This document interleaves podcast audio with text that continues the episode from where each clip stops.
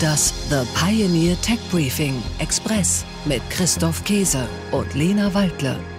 Herzlich willkommen. Mein Name ist Christoph Käse und ich begrüße Sie zum Tech Briefing Express, ein The Pioneer Original. Und mit mir dabei ist wie immer Lena Waldle. Hallo Lena, guten Morgen. Guten Morgen, Christoph. Hallo. Wir freuen uns, dass Sie mit dabei sind bei unserer kurzen Express-Version des Podcasts. Und diese Woche vergleichen wir den deutschen Softwarekonzern SAP mit dem US-Konkurrenten Salesforce. Tech Briefing, das Thema der Woche.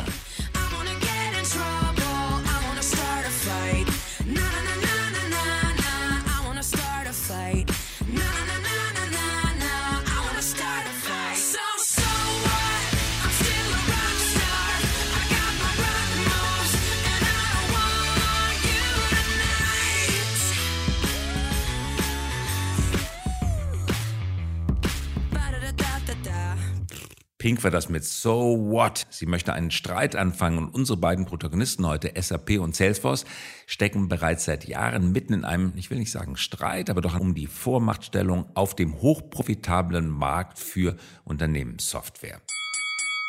Geschichte 1972 gründeten fünf ehemalige IBM-Mitarbeiter, unter anderem Dietmar Hopp und Hasso Plattner, den deutschen Softwarekonzern Systemanalyse Programmentwicklung, kurz SAP. Und die Vision war eine Standardsoftware für Unternehmen, die alle betrieblichen Abläufe integriert und es so ermöglicht, Daten in Echtzeit zu verarbeiten, also in Realtime. Und deshalb, interessanterweise, steht auch immer noch ein R in den Programmen, wie zum Beispiel SAP R3. Und damit hat SAP die Branche ziemlich auf den Kopf gestellt. Absolut, es war ein revolutionärer Ansatz damals. Und ich kann das deswegen etwas beurteilen, weil mein Vater selber sein Leben lang bei IBM gearbeitet hat. Damals hat mein Vater, haben Dietmar Hopp und Hasso Plattner Mainframe-Computer verkauft und natürlich auch hergestellt. Mainframe-Computer, also das Rechenzentrum mit drumherum Dumm Terminals, so wurden sie damals genannt, also Terminals ohne eigene Rechenleistung. Wenn man dort einen Auftrag bearbeitet haben wollte, einen sogenannten Batch, musste man den auf Lochkarten stanzen, im Rechenzentrum abgeben und konnte sich dann einige Tage später die Ausdruck abholen.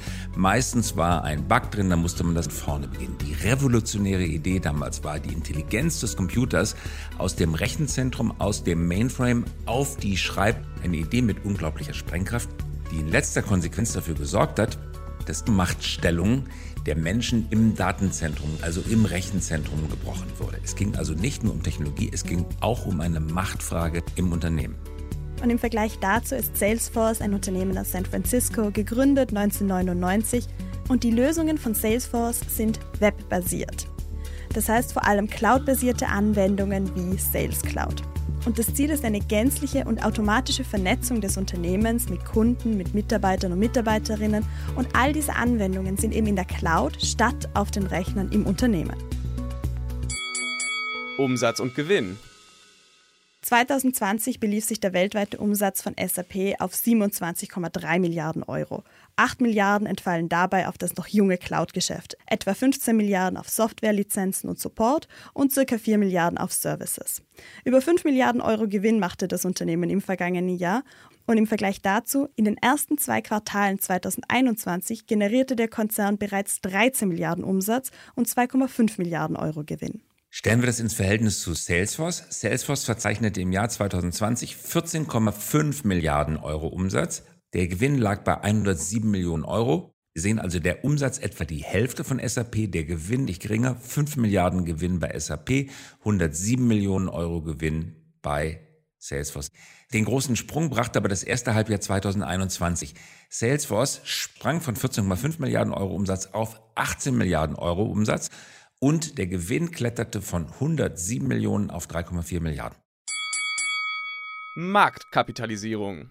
Die Marktkapitalisierung von SAP steht aktuell bei 151,8 Milliarden Euro und damit ist SAP das höchst bewertete Unternehmen in den DAX 40. Aber Salesforce ist bewertet nämlich mit 213 Milliarden Euro, also Hälfte des Umsatzes, aber etwa 50 Prozent mehr Marktbewertung. Personal. Für SAP arbeiten derzeit über 100.000 Mitarbeiter und Mitarbeiterinnen weltweit und der CEO ist Christian Klein, der seit April 2020 im Amt als Vorstandssprecher ist. Seit 2020 ist er alleiniger Vorstandssprecher, zuvor teilte er sich diese Position mit Jennifer Morgan. Salesforce beschäftigt zum Vergleich 56.600 Mitarbeiterinnen und Mitarbeiter. Das heißt also, die Mitarbeiterproduktivität, Umsatz pro Mitarbeiter ist etwa so hoch wie bei SAP. Kunden und Märkte. SAP hält einen weltweiten Marktanteil an CRM-Systemen von 4,8 Prozent und hat etwa 440.000 Kunden in 180 Ländern. Die meisten Einnahmen, 46 Prozent, erwirtschaftet SAP in Europa, im Nahen Osten und in Afrika und ca. 40 Prozent in Nord- und Südamerika.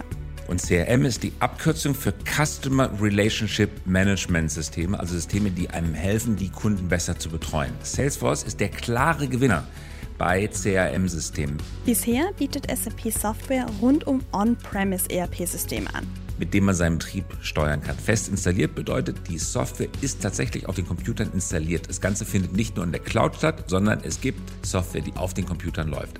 Allerdings hat man auch bei SAP die Zeichen der Zeit erkannt. Und ein Beispiel für ein neues Produkt von SAP ist SAP Hybris, ein Cloud-System, das positioniert ist gegen die Marketing Cloud von Salesforce. Und das war es natürlich noch nicht mit dem Tech-Briefing für diese Woche, nur mit der Express-Version. Wenn Sie die Analyse zu SAP versus Salesforce zu Ende hören möchten und unsere Einschätzung zu diesem Thema erfahren möchten, dann kommen Sie doch an Bord mit einem The Pioneer-Abo.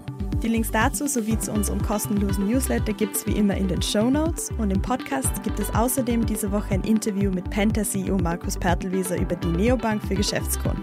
Ich wünsche Ihnen noch einen guten, erfolgreichen Abend. Wir machen uns jetzt bereit für das Tech Briefing Live Event heute Abend in Düsseldorf auf der Pioneer One.